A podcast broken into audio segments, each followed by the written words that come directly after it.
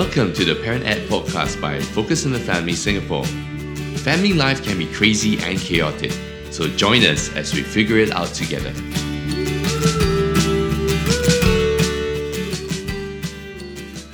Hello and welcome to the Parent Ed podcast. My name is Christabel Tan and I'm your host for this episode. In each episode of the Parent Ed podcast, we'll be tackling questions that parents are asking about family life, parenting, marriage, work life, and more. We'll be speaking with everyday parents and practitioners as they share with us their experience and practical ideas. We hope that you will keep tuning in to learn with us and to grow personally in your journey as parents.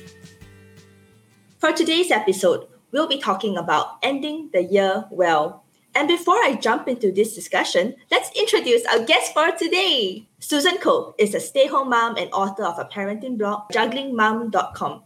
She's been married for 14 years to her husband, Alexis, and they have one daughter who is 11 years old this year. Susan is a firm believer that families are the fabric of a nation. Through her parenting blog, she shares honest stories of her personal marriage and motherhood experiences. She hopes to encourage families to nurture their most important relationships with intention and purpose. That's it. Let's welcome Susan to our Parent Ed podcast. Welcome. Hi, Christabel. Thanks for having me on today's podcast. Hi, Susan. Thanks so much for joining us today. You know, we're coming to the end of 2020, but this year feels like no other year. You know, Susan, there have been moments this year where I felt like each day stretched on for all eternity. But it's like I blinked my eyes, and here we are again at the end of the year how do you think we should approach the wrapping of a year as momentous, as crazy as 2020? But before that, let's talk about your typical year.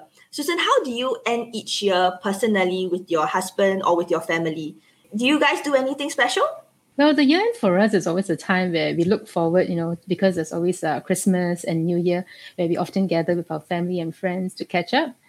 And of course, for this year, I guess the celebrations will be on a much smaller scale. But um, I think it will still allow for a lot of uh, more personal and intimate conversations. So, in our family, Christmas is a significant occasion, not only because of our Christian faith, but it's also a time where we get to slow down our very busy pace of life as we wind down for the year. So, as a family, we'll reflect upon the year, you know, things like what went well or even not so well, the lessons that we've learned, and to count our many blessings, I would say, just before the year ends. And this sets us on a good note as we look forward to the new year with anticipation and renewed hope.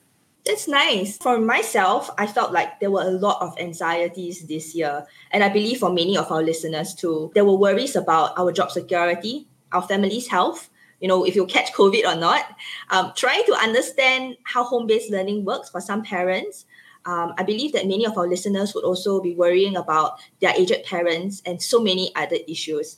Were there any issues that you faced this year, be it in your parenting or your marriage journey? Yeah, I think like everyone else, I was also initially very worried and anxious about the impact of COVID. Because really, day after day, right, I mean, we get nothing but bad news reported, and there was just escalating cases here in Singapore. And then there was all this talk about how it was going to affect our economy, our jobs, and just our life in general. So for me, I was worried about the future because I've just completed a contract role at the end of March and was even planning to take on a course um, in the later part of the year because I was planning to switch uh, my career. But after discussing with my husband, I think we just shelved my plans aside because, firstly, it wasn't a small investment. And there was just so much anxiety about this ongoing pandemic situation and how long it will last. So, thankfully, my husband was supportive of my decision to take a break and focus on helping um, our daughter cope with home based learning and just giving her the much needed emotional support as well. And um, for my husband, he started working from home. And initially, we were very excited about this, you know, working from home arrangements. But later, we found out that the close proximity, just 24 7, was a bit too close for comfort. And what I noticed was this blurring of lines for our personal life, family life, and work life. So while I was happy that my husband is just like a room away, right? And then I expected him to just switch from work mode to family mode once he knocked off.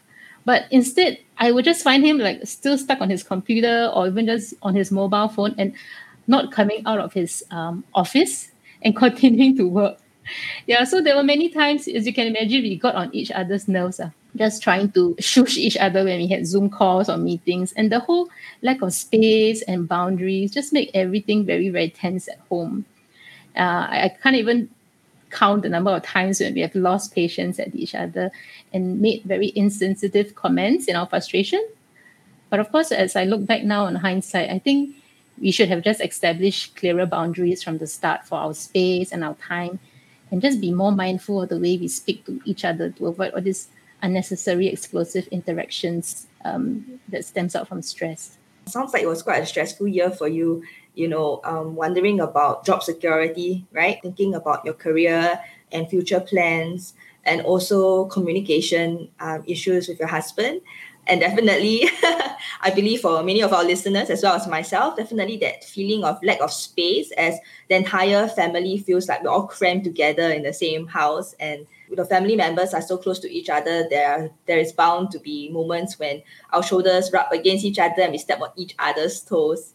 Having said that in the midst of all these uh, challenges um, that you faced in 2020 how did you manage to um, stay afloat? How did you manage to keep a sense of hope and optimism in each and every day.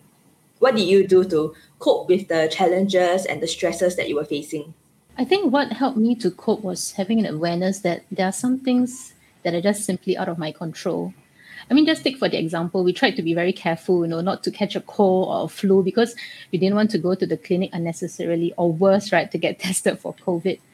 But then what happened was that my daughter had to be hospitalized um, due to a severe stomach ache. And then my husband was also down with dengue fever. So once again, the panic button was pushed, and we were all very, very worried, you know, as a family.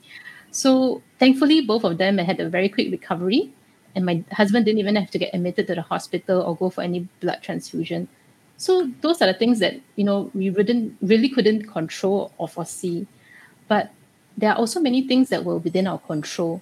You know, like for example, how we manage our conflicts also. So remember what I told you about me being very triggered with my husband and my child, right? So um, I was also telling myself that I didn't like the way that I was behaving. And to be honest, I could see how I was also a contributor to those problems.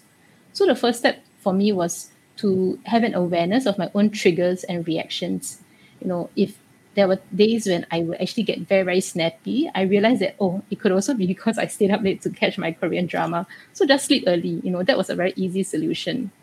So I had to recognize that at times I have to work on becoming a better me before I can even have expectations of a better husband or a better marriage. You know, so like what I tell my daughter, before you point your finger at someone, remember that four fingers are pointing back at you. And another lesson for me was also, I guess, learning not to take offense um, in terms of my relationship with my husband. Maybe just to share a funny incident as well. I remember I was walking into the room trying to talk to my husband, but then he just pointed at his phone and slammed the door on me. Of course, I knew he was going to take a work call, right? And so naturally, I would still feel very upset because he behaved so insensitively.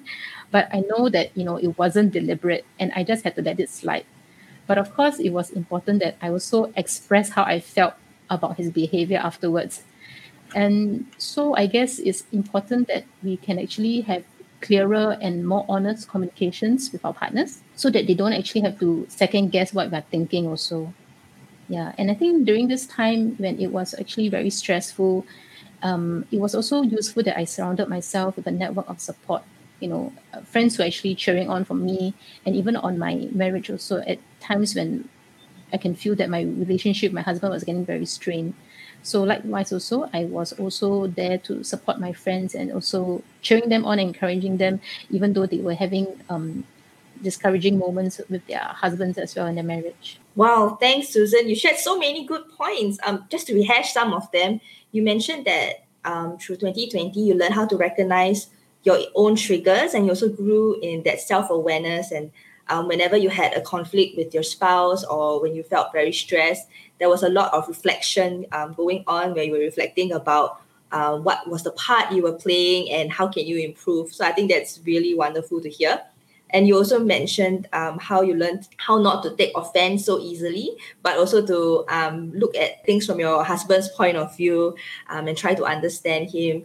But at the same time, you were very honest with him and you found opportune moments to tell him how you feel and express your emotions. Uh, your last point was that, uh, which was a really good one, and I think it's really important for all of us, is that um, it's important to surround ourselves with a network of supportive friends and family um, who can hear us out and really um, be our cheerleaders when things get down. What were some of the positive highlights of your 2020? In spite of dengue fever, um, home-based learning, job insecurity, and all that. What were some moments in 2020 that you really appreciate and enjoyed?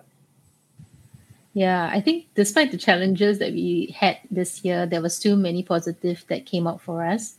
I think for one, we definitely grew closer as a family with the extended time together because never in history, you know, had we all had to work from home for months. And this really gave us a lot more quality time that we wish we had all these years. And because we're on a single income now, we've also learned to find contentment in just very simple things and in things that really that truly mattered. And this was especially so, you know, when we saw how our mere existence was being threatened by COVID. And there was a sudden realization that life can really be taken away so easily from us. So there's a lot more appreciation, I would say, for family ties, for friendship, and even with regards to family, right? That even though a lot of our imperfections surfaced this year. Um, we are still not perfect, but we are definitely a work in progress day by day. Um, indeed, as you have said, so many things were very uncertain in 2020. And I think that this year has really shown us what's truly important, which is um, something that's valuable and doesn't change with time. And that's our family. To our listeners, um, we would like to encourage you to not let 2020 end on a bad note. Let us choose to redeem this year, looking for the good in it and taking record of what we're thankful for. It might be very tempting to just wallow in our hopelessness and despair that the world has thrown at us this year. But I think today we can make that decision to start 2021 anew as a family with renewed hope. Susan, do you have any last encouragements for us? I think what I want to leave with listeners is to remember that we have a choice and that we are not victims of our circumstances. So for me, it was not feeling defeated in my marriage, even though cracks started to surface. And when I was just standing at the crossroad between like despair and hope, and to choose to walk towards hope. Um, so that means really to choose to fight for my marriage every day and not to feel resigned that a marriage will naturally lose its sparks and romance, you know, because to be honest, marriage is a lot of hard work. Um, but that said, I think choice must also be accompanied by action. And I've also chosen to apologize when I saw that how I was the one to have caused my husband hurt. And even though I'm very, very stubborn, you know, I had to really lay aside my ego and to just say sorry. And I think on the converse also, to remember that we should also extend forgiveness and even to forget the kind of um, hurts and disappointments that we may have experienced also um, I think just simply not keeping count of the hurts and disappointments, or even allowing our bitterness to fester and grow into bigger issues, that's very important. And um, another encouragement, maybe for the ladies, is that we don't have to wait for our husbands to make the first move. I think if we can sense that there is tension in the family, don't let it linger and affect the atmosphere. You know, um, we can definitely turn the tide when we choose to be hopeful in our marriage instead of just wishing that things would change, our husband would change, because change can really happen from us. So you know the saying that you know the grass is greener on the other side. I say the grass is greener where we water it. So ladies, let's be the change and get the conversation started going again. And if uh, talking is difficult, then send a WhatsApp so it feels less confrontational. I, I actually do that quite often with my husband. So I think that just never underestimate the power of change, I would say, when you reject hopelessness, because your marriage is not a mistake. And at the end of the day, just remember your wedding vows when you said I do to each other. And I think as we come to a close of the year, um, there's no better time to do it than now so that we can all look forward to the new year with renewed hope for the future. So beautifully said, Susan. I think what you have said really inspires hope even in myself and I believe in the listeners and reminding us that there is indeed the power of choice, that we have a decision to make today and tomorrow and every day. The decision to choose despair or to choose hope, be it in our, our marriage or in our parenting relationships. Also, I think it's so beautiful the way you mentioned how it's important to choose to apologize when we know we are wrong um, and to just eat the humble pie and to focus on restoring relationships rather than demanding that, you know, we are right and we are correct and the other person is wrong and the other person should apologize to us, but instead to be the first one to make a step towards reconciliation. So these are these beautiful tips I think that um, personally I would love to apply and I believe our listeners um, would really benefit from also as we think about our family relationships and how we want to end this year on a note of forgiveness, restoration, and reconciliation. So thank you, Susan, once again, and the many beautiful lessons you shared with us today. To our listeners out there, if you have any other questions that we can help you with, please write to us at parent at, at family.org.sg or subscribe to our monthly e-newsletter at www.family.org.sg subscribe. Thank you once again to Susan for your valuable time and to all our wonderful listeners for tuning in. Till next time.